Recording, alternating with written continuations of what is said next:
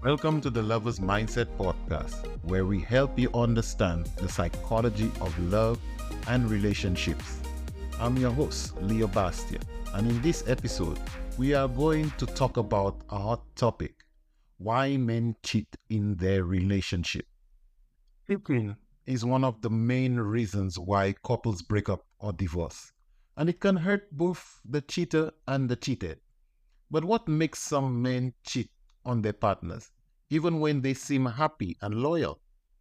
Is it something in their DNA, their personality, or their situations?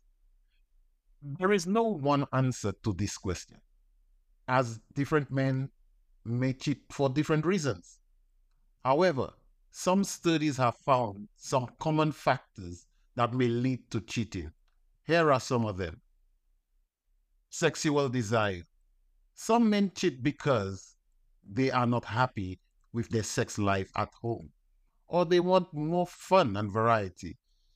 They may feel bored, frustrated, or ignored by their partner, or they may have a higher sex drive than their partner. They may also be attracted to someone else who offers them sexual pleasure or novelty. Anger. Some men cheat because they are angry or bitter towards their partner and they want to hurt them or get even with them. They may feel that their partner has done something wrong to them, such as cheating themselves, lying, or rejecting them. They may also feel that their partner does not appreciate them, respect them, or support them. Cheating is a way of showing their anger and getting revenge. Lack of love. Some men cheat because they do not love their partner anymore, or they never loved them at all. They may have fallen out of love, or they may have settled for someone who was not their best match. They may also have met someone else who makes them feel more loved, valued, and connected. Cheating is a way of getting out of an unhappy or unsatisfying relationship. Low commitment. Some men cheat because they are not ready or willing to commit to one person for life.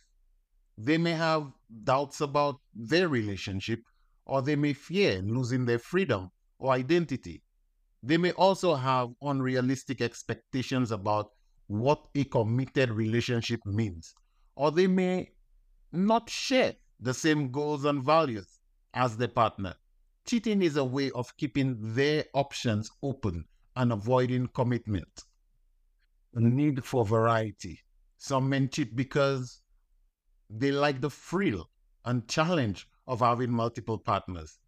They may have a personality trait that makes them more likely to take risk, seek sensations, or look for novelty. They may also have a cultural or societal influence that encourages them to be more adventurous and promiscuous. Cheating is a way of meeting their needs for variety and excitement. Relational neglect. Some men cheat because they feel lonely, isolated, or disconnected from their partner. They may have a lack of communication, intimacy, or affection in their relationship, or they may have grown apart over time. They may also have a busy or stressful life that prevents them from spending quality time with their partner. Cheating is a way of finding friendship and emotional support somewhere else. These are some of the reasons why men cheat in their relationships. But they are not excuses or reasons for cheating.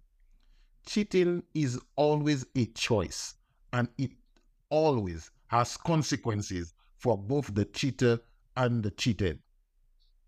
If you are a man who is thinking about cheating on your partner, you should ask yourself why you want to do it and what you hope to get from it. You should also think about the effect it will have on your partner, your relationship, and yourself.